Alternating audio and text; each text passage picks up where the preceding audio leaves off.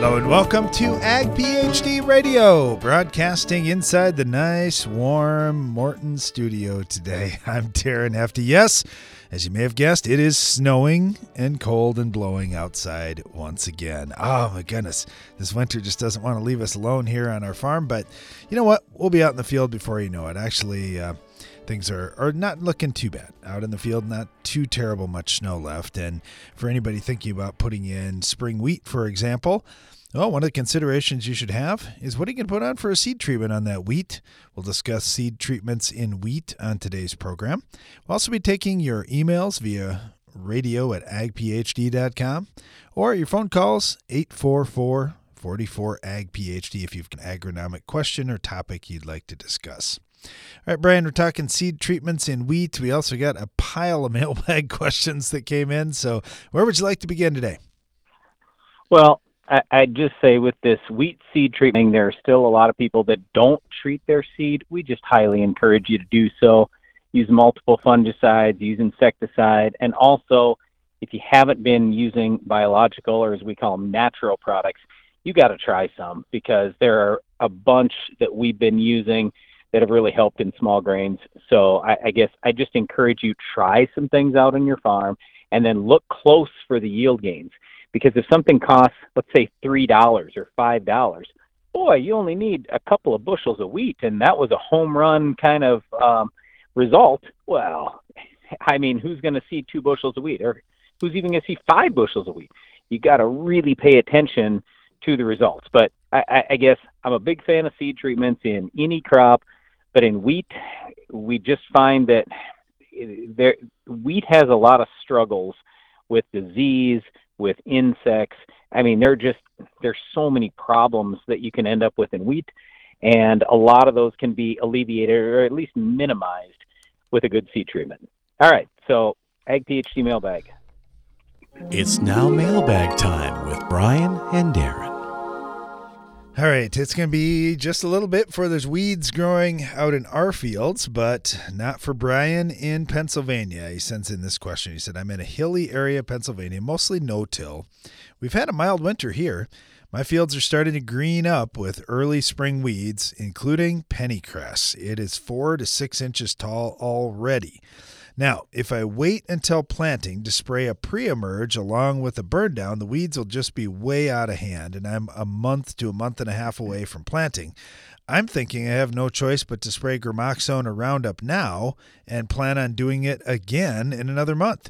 Is it too early to include the pre? What would you suggest? Said for soybeans and yes, for corn. It's, yes, it's too early to include the pre that you're actually counting on for residual for the crop. Now, it's not too early to use a residual herbicide that's going to hold weeds back for a month or a month and a half, something like that. So if you understand where I'm going with this, I, I'm just trying to say it'd be, well, you maybe could put enough pre on that it would hold all the way up until crop canopy, but that's tough. So a lot of times what we suggest to people is planting early, and then when you plant early, you have you just have had less time and less heat and, you know, fewer weeds to use up that that product. So I'd be out there on the first possible date I could plant with crop insurance, and then I wouldn't feel like, oh, I'm just my herbicide's going to be overwhelmed here. So I guess I'm just trying to say, yeah, if you're waiting a month and a half and you feel like you have to burn down now, the odds that that's going to hold are slim. You could try it and just make sure you're using the full labeled rate, and maybe it would be enough, but I wouldn't be super optimistic. Oh, there is one thing that I would say, though. So like on our farm this year, we're going to raise a bunch of conventional beans, and we are going to go with three pre's. Then we're going to go with an, an early residual uh, combo post-emerge.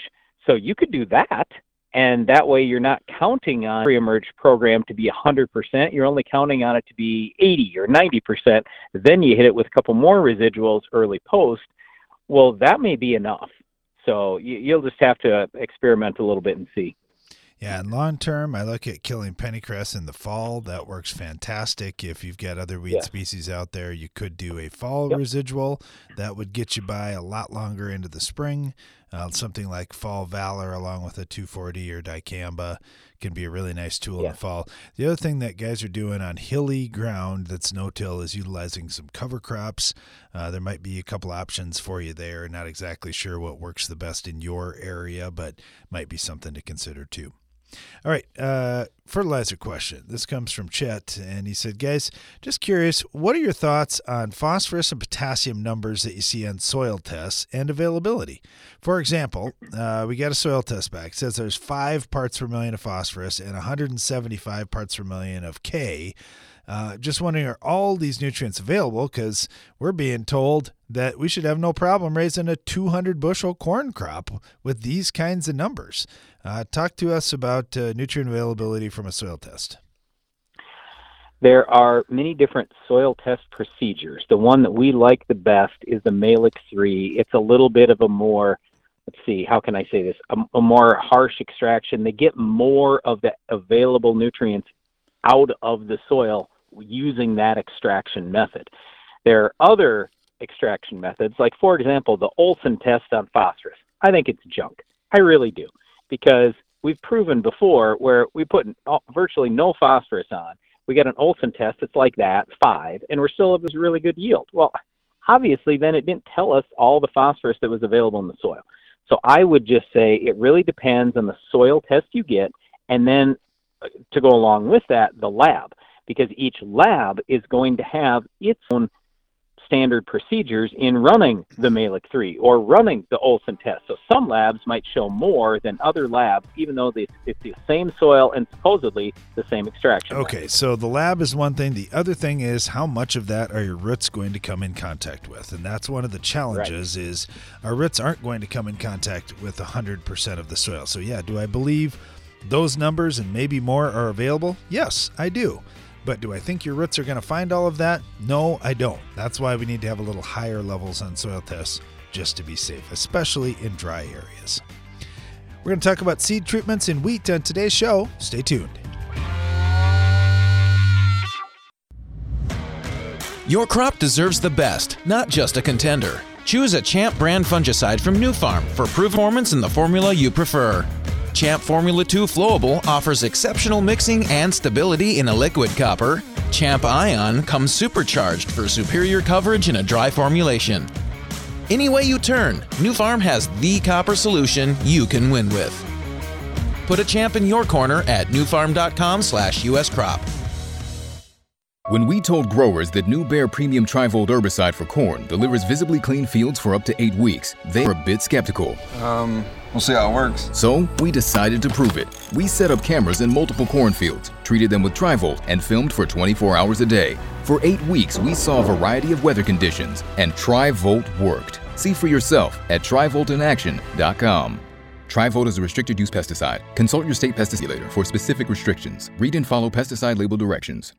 You won't want to miss this year's Ag PhD Field Day with guided tours of our extensive research plots, world premieres of the latest ag technologies, the highest yielding farmers on the planet, and more equipment running than ever before. The Ag PhD Field Day just keeps getting bigger and better. We'll also have great family entertainment, including a kids area, music, fantastic guest speakers, and food and drink available all throughout the day. But the best part is everything's free. Go to ag p h d dot com to learn more for the Ag PhD Field Day, Thursday, July twenty-seventh. Precision crop nutrition pays, and AgroLiquid has precisely what it takes to help you succeed. The right products plus the right expertise to give you guidance based on your soils, your fields, and your goals. While our clean, seed-safe formulations and lower application rates make planter fertilizer easier than ever. AgroLiquid. Apply less, expect more. Find a retailer at agro liquid dot com.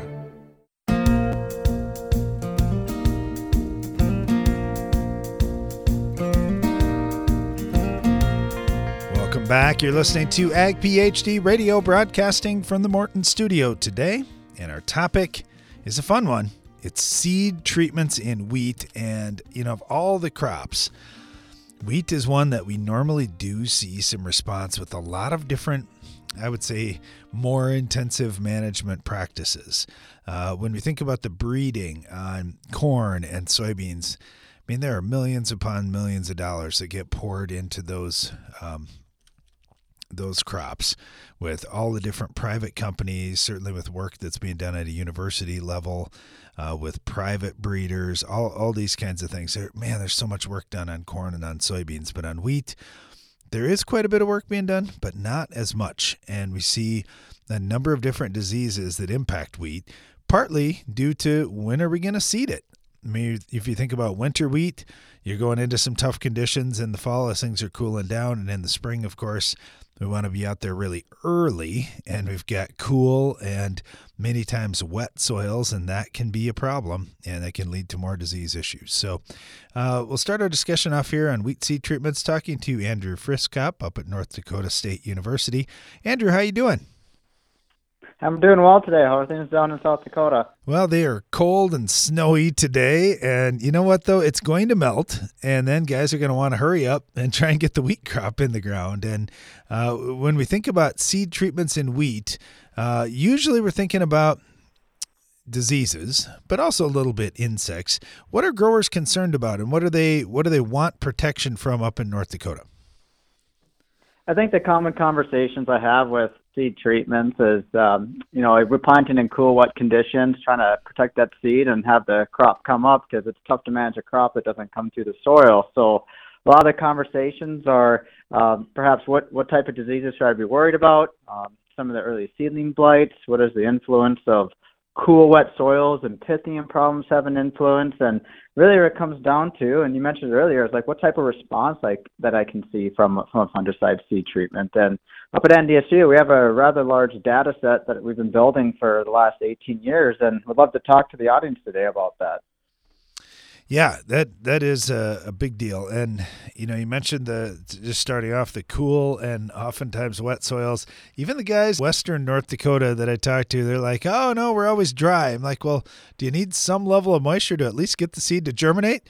Well, yeah, we do. We have to get at least one rain to get things going. Well, you're going to be wet for a little bit there. So even if you think, oh, okay, the only one I have to worry about is Rhizoctonia, well, it might end up being Pythium. You just never know. Yeah, absolutely. And that's, you know, I, in, I just like in South Dakota, Nebraska, North Dakota, you kind of have that east-west type of dynamic from growing regions. And uh, certainly uh, we we have uh, we have different growing regions, but a lot of the same disease issues. Uh, you mentioned Pythium, Fusarium is always around. We have plenty of Fusarium. We're, we're married to it. And sometimes we might get some common root rot, but uh, definitely going into the season with that decision of fungicide seed treatment, you know, they're going to help some. You know, they're not considered to be season-long protection, but then they're just enough to get their job done to get the uh, plant growing and above the soil line. You know, that early stand is a big deal. If we can get off to a good start, it seems like with any crop, uh, that's very helpful, and it allows us a better chance to withstand the stresses that we know are going to be coming. Uh, one comment I get, Andrew, from, from wheat growers is, well, I'm putting in a million seeds per acre, a million and a half seeds per acre, sometimes even more.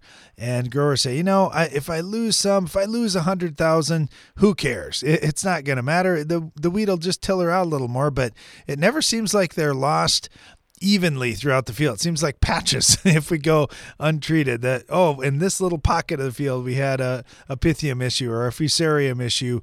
Uh, you know, what, what do you see out there when it comes to stands? Is there kind of a stand that you're shooting for in wheat in North Dakota, or you just want to have a fairly even stand no matter what the population?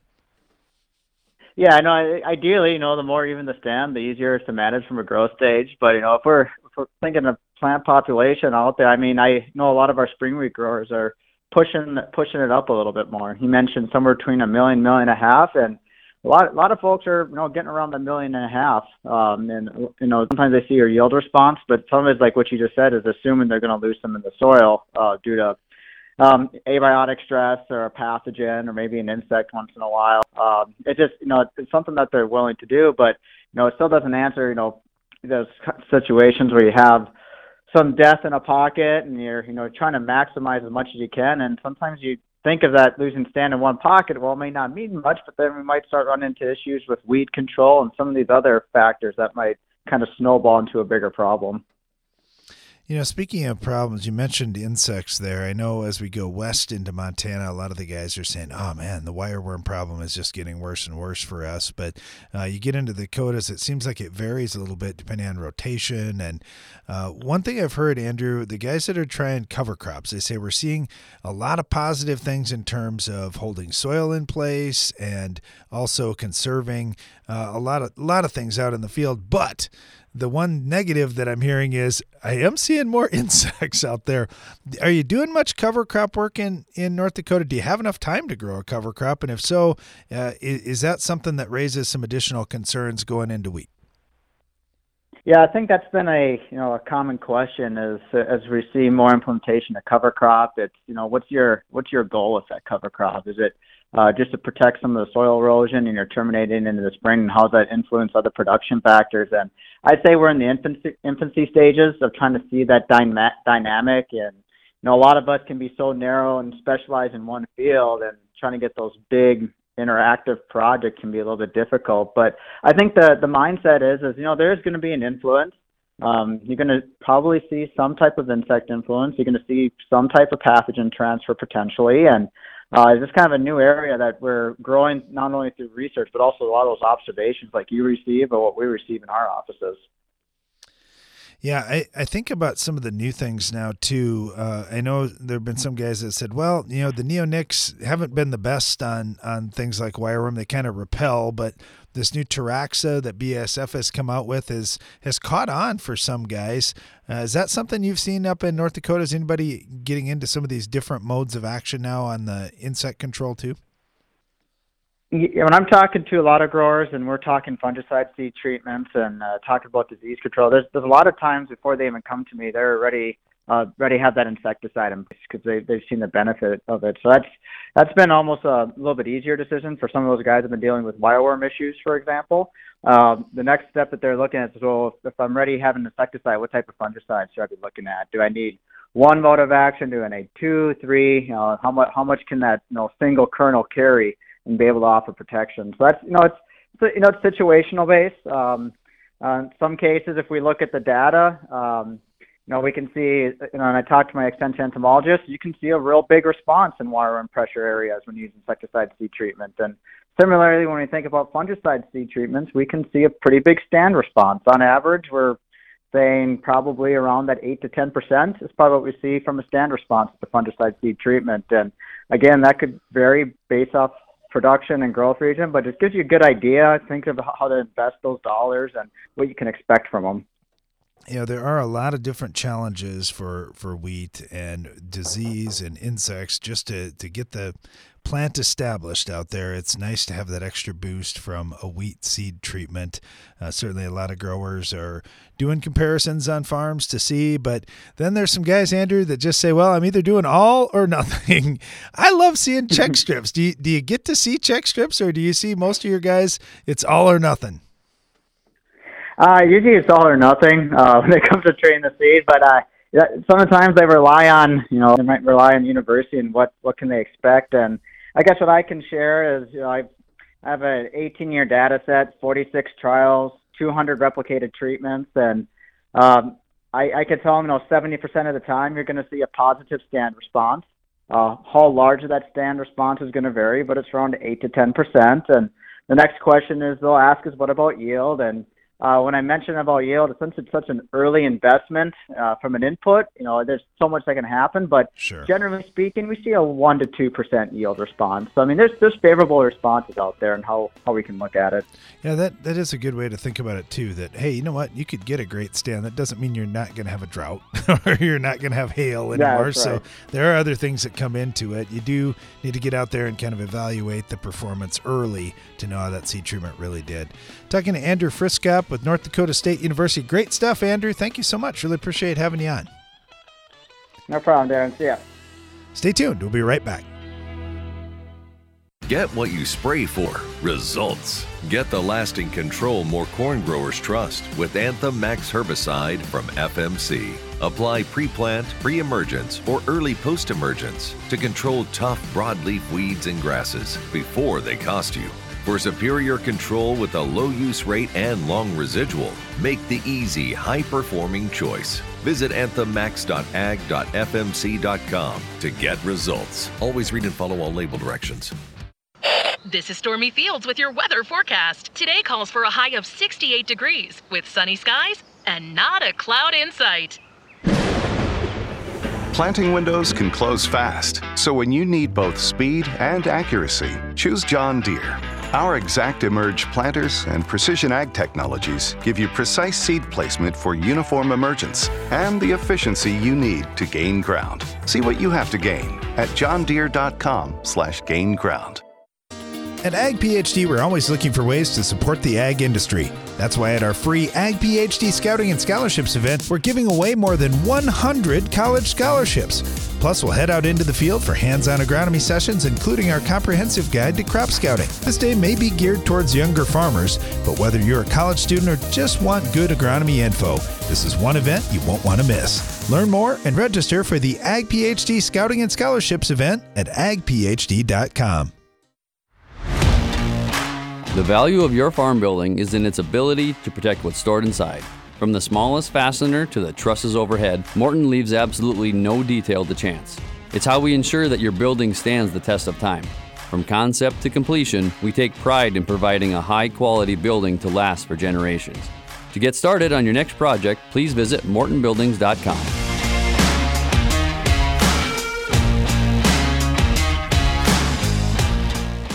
At Corteva AgriScience, we want to keep farms healthy and productive, today and tomorrow. That's why we're investing in a robust pipeline of naturally derived biologicals. Meet Utrisha N Nutrient Efficiency Optimizer. It's a sustainable nitrogen fixation product that facilitates crop growth and optimizes yield potential. With the fluctuation in fertilizer prices, Utrisha N is a reliable solution. It can be used alongside your traditional nitrogen program to enhance your R O I this year. For more information, visit Corteva dot u s.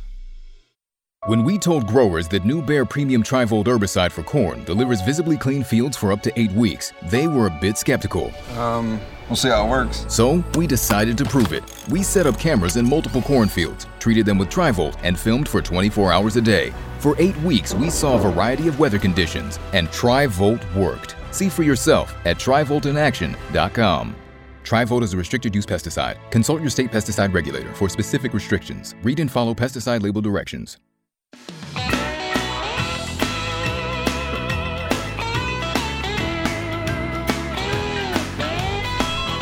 Welcome back. You're listening to Ag PhD Radio, talking wheat seed treatments on today's show. And you may have noticed something. We got talking about some different diseases, and they sounded a lot like the diseases we're fighting in corn, in soybeans, and other crops. Yes, it's a lot of the same pathogens that are out there in fields, and it's good to to understand those. The other thing that's kind of interesting, and we had Andrew Friskop on with North Dakota State to start things off here.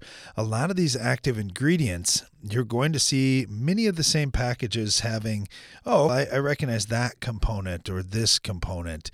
And and that's kind of cool, but some of those are getting a little age to them, and it, it is important to look at some of the newer products out on the market. It's one of the reasons we got Kenny Siebold with us right now to talk about some of the things that maybe aren't brand new, but are newer in the market. Because, Kenny, uh, well, first of all, Kenny, thanks for being on. Really appreciate it. Hey, I'm happy to join. I'm just ready to dive right in on this. And I, I was thinking about metalaxyl, and, and I was talking to somebody earlier today, and they said, well, I got this seed treatment, and I got metalaxyl in there. And I said, do you realize how old metalaxyl is? And and uh, the guy said, well, no. And I said, I think it's the first seed treatment fungicide I remember. Now, it's probably not the oldest, but it's been around for a long, long time, and uh, it's not quite working as well as it used to. What What are you seeing, Kenny? You know, you're you're exactly right. You know, that's one of the older. It, it's it's the first purpose, I would say, like you know, purpose designed um, seed treatment fungicide that was out there for like Pythium and Phytophthora and things like that, right? And, and you know, and it's had a refresh. You know, there's no doubt it's had a refresh in ter- in the form of methanoxam, which is it's it's roughly the same chemical, right?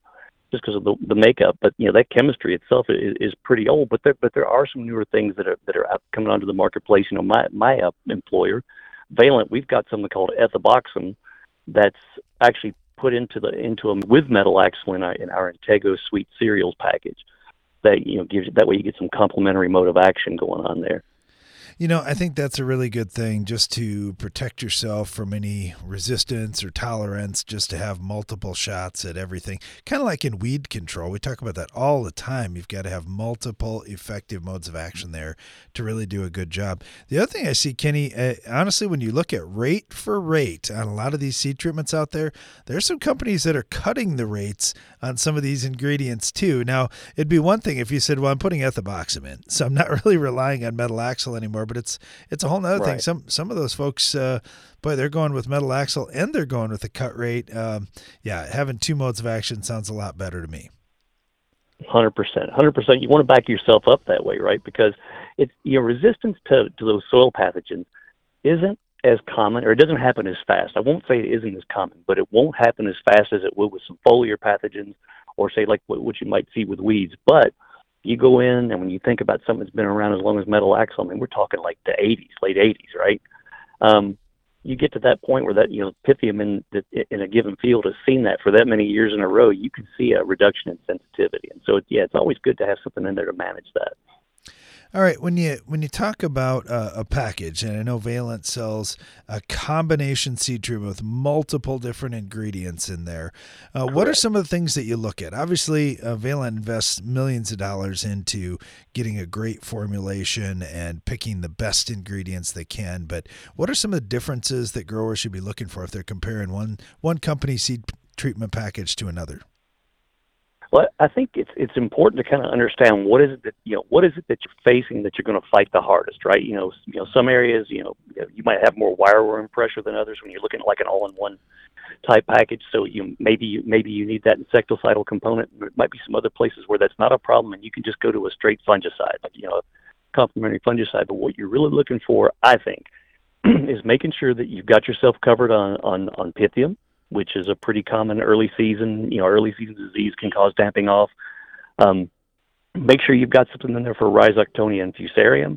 And then like, you know, like to me, like extras or like a systemic fungicide that might help you with some early season or even post early season, you know, things like smuts and, and bunts and things like that. But, you know, having that, you know, having that complementing mix to, you know, to, to get those common things and also seed rots too, because you know how it is when you plant. I mean, you get the right growing conditions, things jump up and do what they're supposed to do. But if it's a little bit cooler and wetter, puts a lot of pressure on that germinating seed. So that seed protection product can really help you there. Yeah, and you don't really have any control because the forecast can look like it's going to be good when you're planting, and that can turn around. I, I mean, those guys are wrong, it seems like, more times than they're right. So you know you're probably going to have some tough conditions at some point you're going to have to deal with. Having a little better protection is nice. And you mentioned too, Kenny, that it's not just about the seed. This protection is going to carry a little ways into the into the season. I mean, it's not like we're going to put on a fungicide now and never have to spray at heading time or something like that, or flag leaf, but uh, at least it's going yeah, to get you right. a few weeks into the season, if not a month.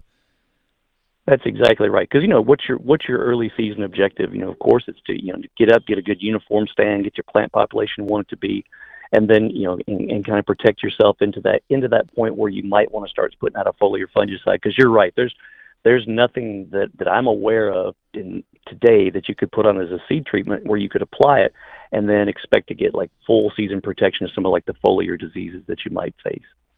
All right. Uh, common question that we get, Kenny, uh, especially when it comes to wheat, is a lot of farmers will say, all right, I can treat myself, but my dealer says he's invested in this fancy equipment. Do you see a big difference with on-farm treating versus uh, treating through, say, a seed dealer or something like that? And if so, what are some of the, the keys to getting that great coverage that you really need to watch for? Well, I think by and large, you know, I mean, not that we're not we're not trying to knock on-farm treating. You know, it's practical and it works for folks. There's no doubt about it.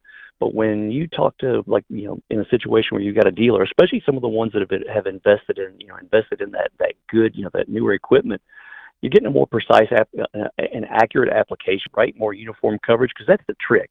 You know, if, if you've got, you know, maybe a simpler setup and, and, and you're making those applications, if you're not getting uniform coverage, then you're not getting uniform results, right? You maybe you got a little more more of the product on some seed and a little less, and so those could be what might be might be suspect.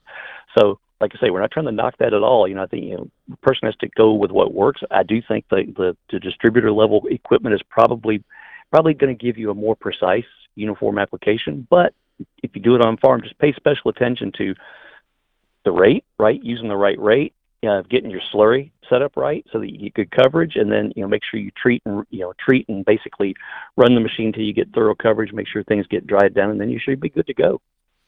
Yeah, it's it's a, a big, big deal to have that seed dry, uh, like you mentioned. And, mm-hmm. and uh, mm-hmm. if the coverage is even, you don't end up with clumps and those kinds of things. So, yeah, getting it done well, mm-hmm. getting that seed treatment done well is really important. And then uh, the other question, Kenny, is there is there kind of a time limit with seed treatments, or, or are you fine treating up in, in advance? And, and I know you can only speak really for your seed treatment, but do you have any kind of guidelines in terms of when is it too early to treat and uh, and that type of thing?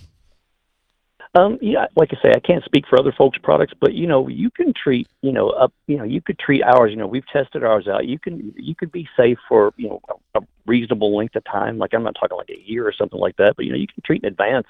Should be okay. It, it'll hold. I mean, once it's dry, it should, it should be in good shape. Yeah, just important to uh, to get some treatment on your seed. There's so many different diseases out there. There, there's always something in the soil, whether it's too hot and dry or too cold and wet. Uh, and we know those conditions are going to vary throughout the year. There's a lot of disease, a lot of insects that can impact your seed. Even when you're putting, uh, as Andrew Friskop was saying, even when you're putting a million and a half seeds out there, uh, you spent the money on those seeds. You don't want to lose ten or twenty percent of them and, and have a poor stand.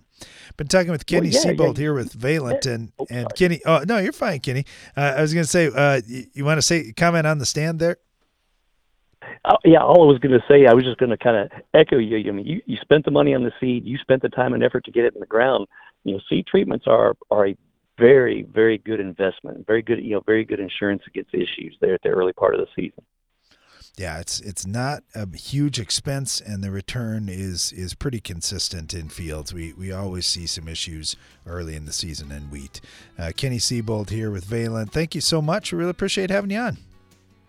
Hey, it was a, it was a blast. I enjoyed it, and y'all have a good rest of the day. You bet. We'll be treating wheat seed in not too long. Spring is coming, and it's coming fast.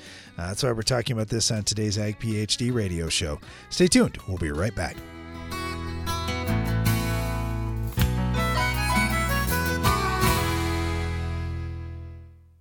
When it comes to cereal disease protection, Presaro Pro four hundred S C fungicide from Bayer makes all the difference. With three effective active ingredients for overlapping control of foliar and head diseases and a flexible application window for head scab, it's formulated to lower DAWN, protect yield potential, and promote superior grain quality. Presaro Pro, the future of plant health starts here. Visit Presaro Pro dot com to learn more. Always read and follow grain marketing and all other stewardesses and pesticide label directions. Palmer Amaranth. Four counts of yield theft, resistance to groups two, four, nine. You ain't got nothing on me, man. We've been surveilling you. And now we've got Tough five E C, a tank mix partner that'll make sure you and your gang of resistant weeds never see the daylight again. Crack down on repeat offenders. Add Tough five E C to your post-emergence tank mix. Learn more at tough on weeds dot com. Always read and follow label directions. Tough is a registered trademark of Belsham Crop Protection. It takes balance to be successful in farming, because what you get out of it depends on what you put in, and Corteva AgriScience gets that. Introducing Utrisha N Nutrient Efficiency Optimizer, a biological product that naturally captures nitrogen from the air. It's a sustainable way to add balance to your traditional nitrogen methods and maximize your yield potential. Embrace a balanced approach to nitrogen management this season by visiting Corteva dot U S. Win the war against weeds in your soybean fields with fierce herbicides from Valent U S A. With three different formulations and multiple modes of action, you're sure to find the right fierce product to protect your operation from tough weeds like Palmer amaranth and water hemp.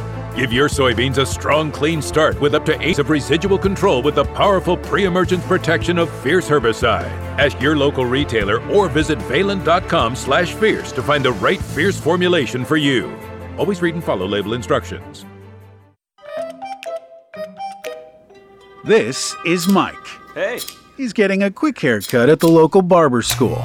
It's only five bucks. How bad can it? Oh! Yikes. Don't be like Mike when it comes to weed control. Get the job done right the first time and plan ahead with Status Herbicide. It delivers elite corn safety and reliable performance, so you don't have to deal with more problems than you bargained for. No, no, no! status herbicide from B A S F. Always read and follow label directions. My mom's got a new Case I H tractor, and it can do it all. Bale hay all day. See in the dark with its powerful L E D lights. Hook up all the implements. Shift like a race car. Steer with ease. And it can also cool my juice box. Yeah, her Case I H tractor can do everything she needs it to. Looking for a tractor that can do it all? Check out case I H dot com.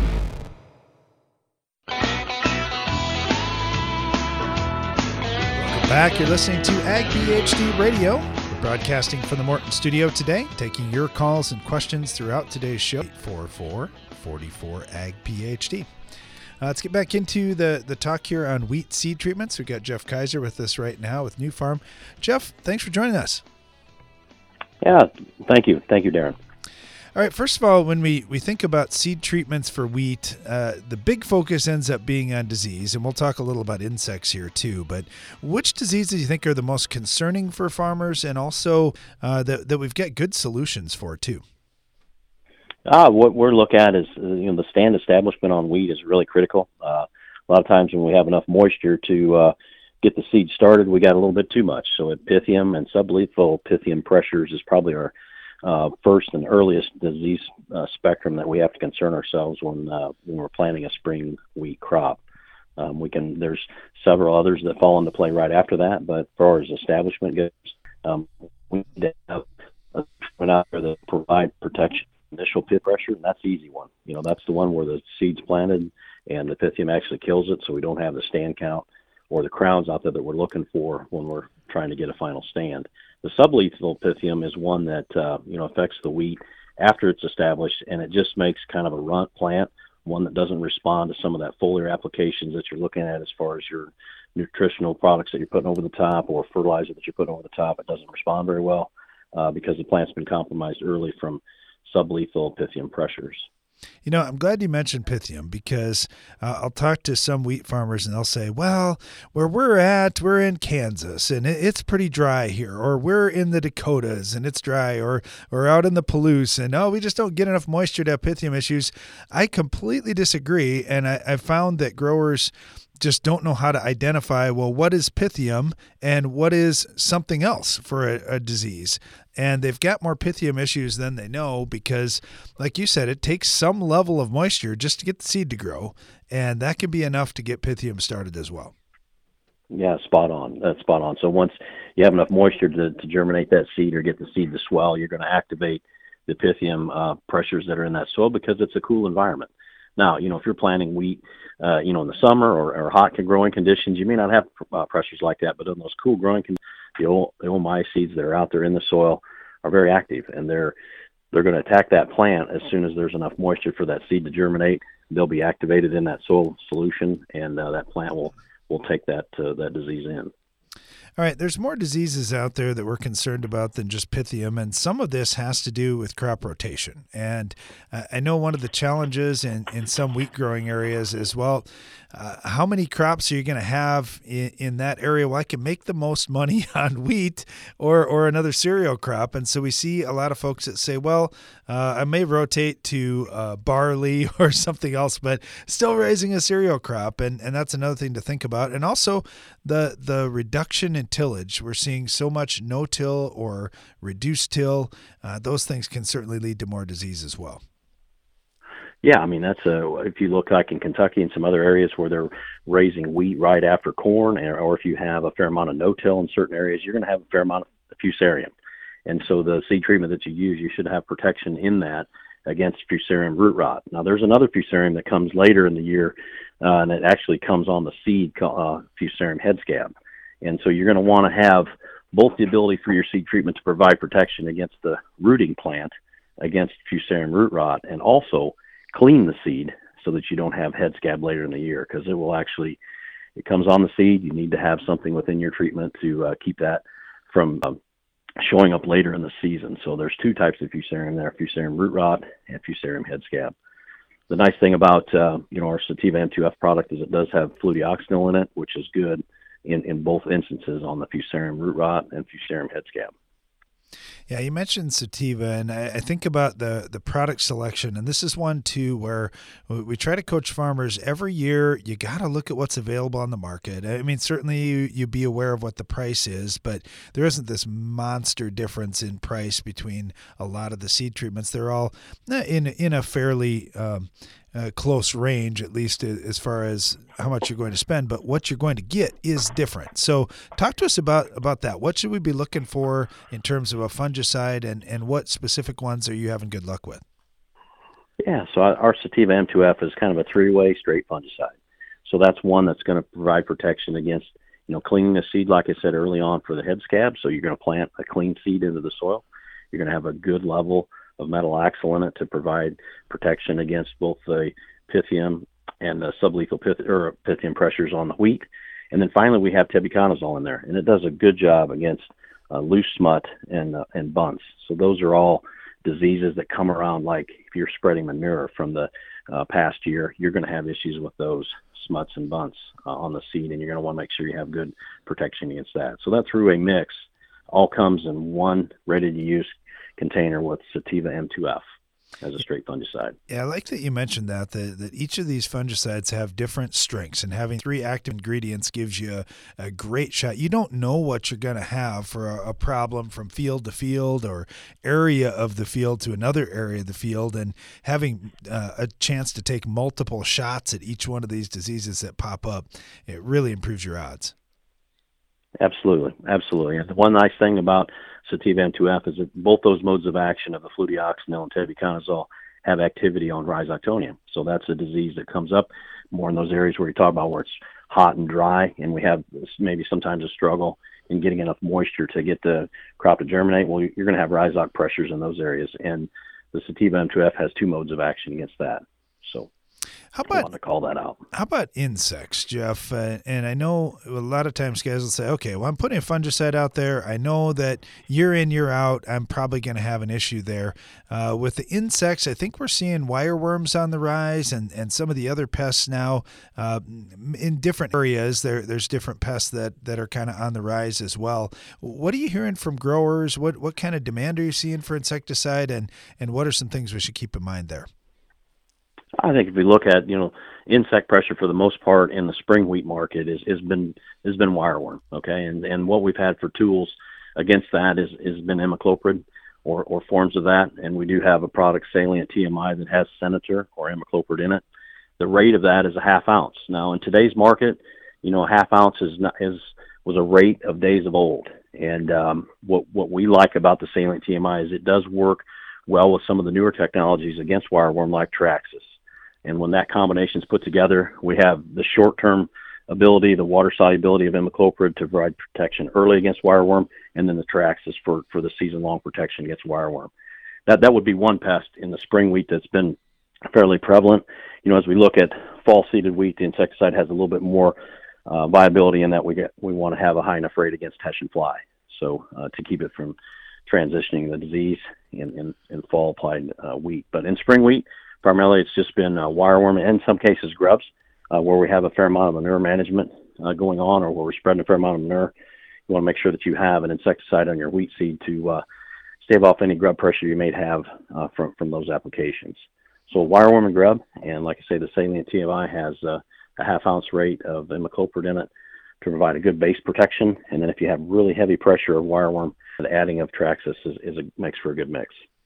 Yeah, it is nice having these different options and the flexibility to do some of these things. The the nice thing I like about uh, some of the premixes, like you mentioned, is they're already mixed up. They're, they're already in good shape. You aren't uh, just cold blending some things together that could potentially lead to some issues.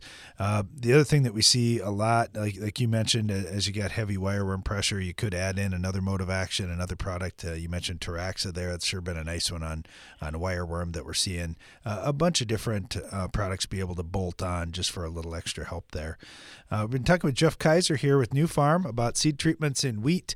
Uh, Jeff, thank you so much. Really appreciate all the information. You bet. Thanks. And like I say, we, there's forty-five million acres of wheat out there. There's only eleven of them that's highly managed. So I guess I would challenge your listeners to uh, be a part of that growing eleven million acres that are highly managed. And also keep in mind that uh, forty percent of the calories we eat every day comes from wheat. So there's going to be a fair amount of demand. So, uh, you know, do the best you can at raising more wheat every, you know, on every acre that you, that you're planting. Yeah, that's great advice. And, and certainly we think about profitability, and we've got a great opportunity here to get a really nice return on investment using a multiple product, uh, like we talked about here, uh, fungicides that uh, we've got multiple fungicides in there to fight disease. Stay tuned. We'll be right back after this.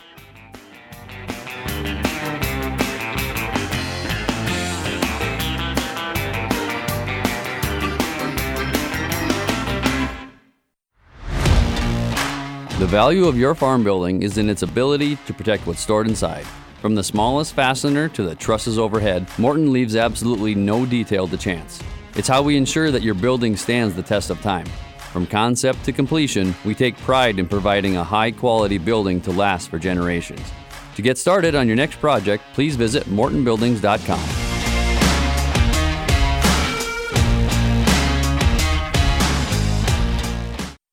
At Ag PhD, we're always looking for ways to support the ag industry. That's why at our free Ag PhD Scouting and Scholarships event, we're giving away more than one hundred college scholarships. Plus, we'll head out into the field for hands-on agronomy sessions, including our comprehensive guide to crop scouting.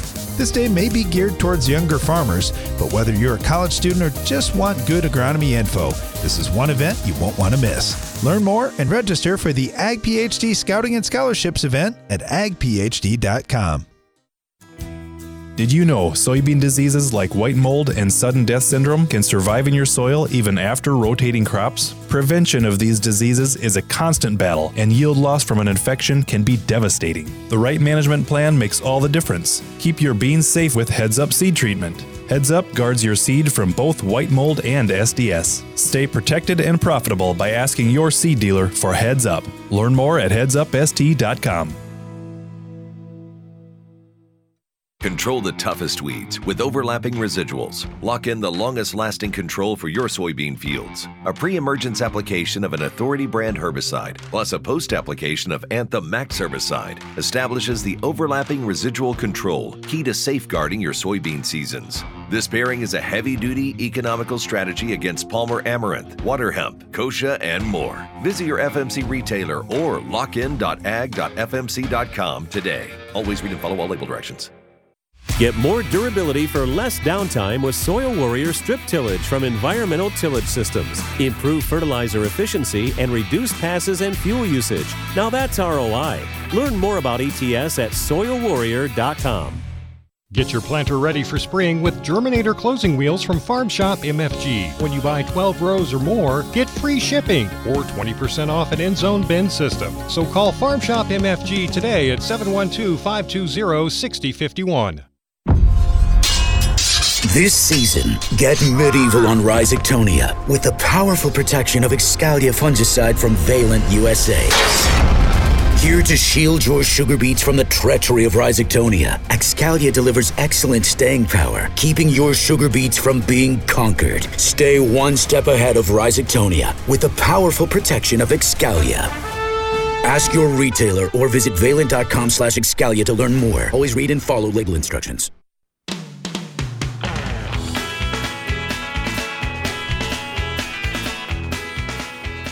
Listening to Ag PhD Radio, broadcasting from the Morton studio today. Hope to be out in the field before you know it, and that's one of the reasons we were talking about seed treatments in wheat today. And I, I guess just to kind of wrap that up, you see a lot of those same active ingredients getting used in seed treatments on other crops. And I, I would say, as you're looking for a seed treatment for any crop, make sure you got multiple fungicides in the mix. And look at what rates are getting put on. And if you ask your supplier, well, what rate are you putting on? And they're like, no, I'm not going to tell you. Eh, it's probably not a good thing, right?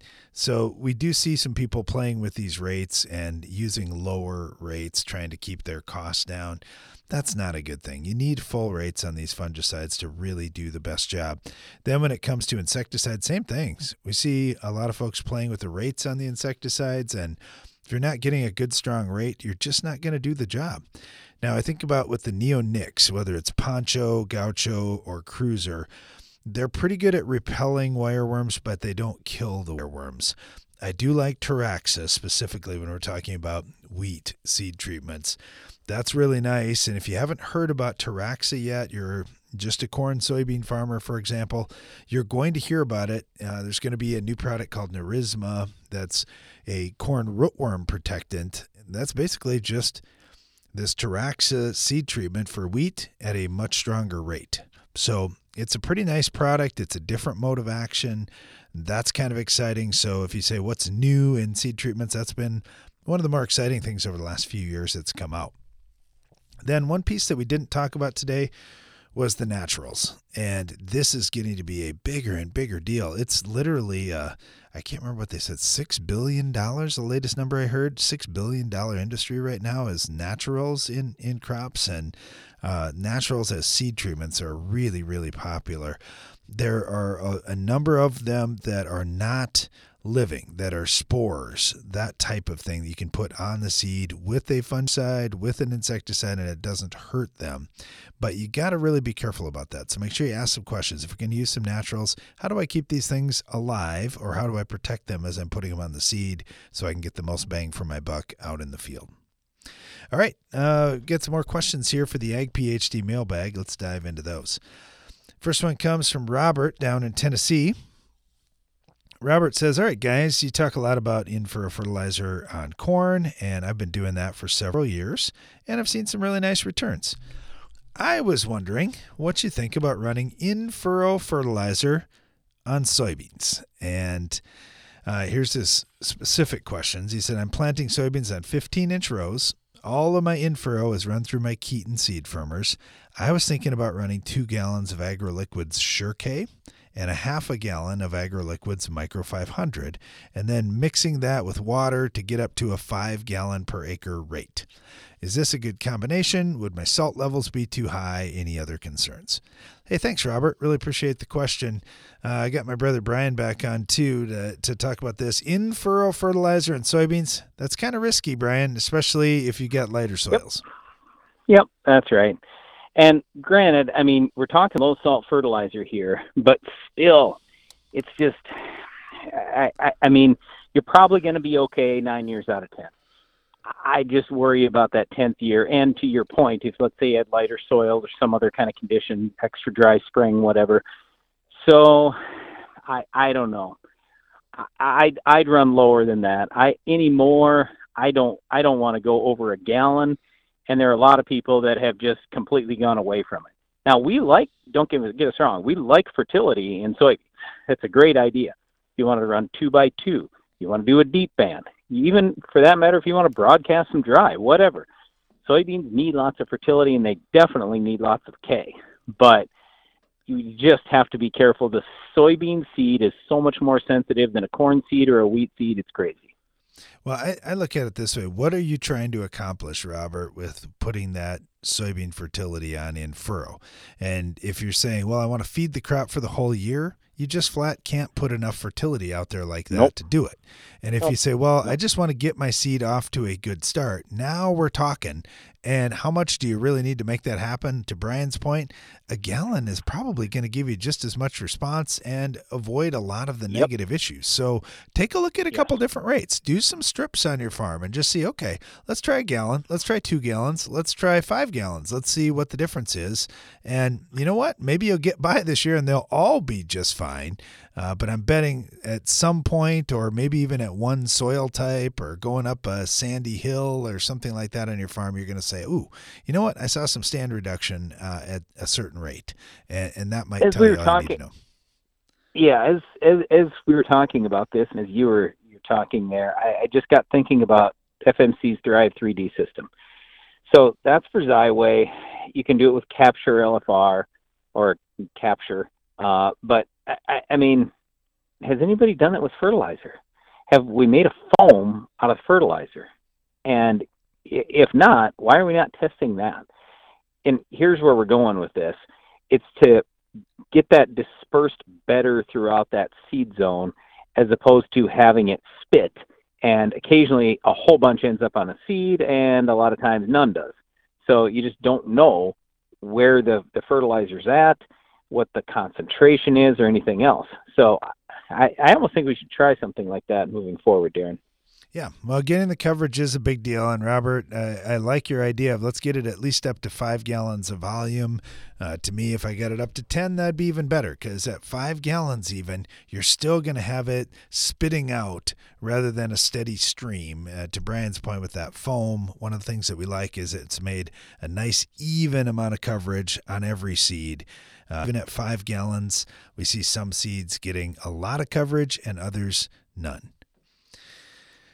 All right, uh, another question came in here. This one came in from Kimo out in Hawaii. He said, aloha, Brian and Darren. I've got a soil sampling um, service out here in Hawaii, and I'm just questioning about soil sample collection. Many farms here are small in size, just a few acres in Hawaii. When collecting soil on, say, a small five-acre farm, I'll often see how many samples that that Uh, the farmer wants to do and then kind of map things out accordingly. So let's say that I'm taking uh, samples to do one acre grids like you talk about. How do you do that? Do you, would you collect the dozen or so cores in a random zigzag pattern in each of the five acres nope. to come up with samples or, nope. or how do you do things? You pick a G P S spot, you go right to that spot, and then you take eight to twelve cores within about a ten-foot radius of that spot. And here's the reason why you want to do it that way. It, now we have repeatability, number one. You can always go back to that spot, and you always know what you've done. And number two, now we can match that spot to yield. We have the soil test information. Now we can look at exactly what was the yield right there, and then that allows us to chart things out and see what fertilizer is really paying on our farm. So you're going to get a lot of people that aren't thinking about it this way and aren't trying to match up yields to soil tests like we are, and they're going to tell you to do different patterns and all this other stuff. Uh, I don't believe in that at all. Not at all. Hate it. I think that's that. I, I don't think you're going to get ahead doing that. You got to pick G P S spots. Here's the other thing. I really, really, really like small grids or zones. Five acres, way too big in my opinion. Now, don't get me wrong. I'm not saying that everybody always has to run with small grids or zones, but I think at least one time, go to small grids or zones, even if it's just one time in your farming career, because now you've been able to identify all these all this variability out there, and you can even things out. Plus, it's going to show you how much variability is out there, which means that, you know, and five or ten years down the road, you're probably going to want to do that small grid or zone thing again, because it's going to make you money. As as much as crops are worth, as much as fertilizer costs, you got to spend your dollars the right way. We don't want to waste dollars out there. We want to spend it right and get as much benefit as we can. All right. The other thing I think about in Hawaii with, yes, smaller farms, but often higher dollar crops. That may be something yeah. too, Kimo, that you say, you know what? Gosh, those guys uh, over in the, in uh, the continental U S, they're doing one acre grids. Uh, maybe I need to do quarter acre grids or half acre grids, something like that. It's not that terribly expensive to soil test, as as you're well aware. And maybe that's how you do it to, to provide the most value, just to pick up whatever variability there is and try to fix things. I, I've heard of guys even with small gardens that do multiple samples just to see what variation there is out there due to management over the years and, and whatnot. Uh, maybe you pick something up that way too. Hey, thanks for the question, Kimo. Thanks for what you do out there too. Really appreciate it. We're talking about wheat seed treatments on today's program, and if you're treating wheat, treating any crop, uh, make sure you look at what's in those treatments. And one of the best pieces of advice today, look at your worst problems. Make sure you're solving that. Thanks for listening to our show today. Please join us again each weekday for more Ag PhD Radio.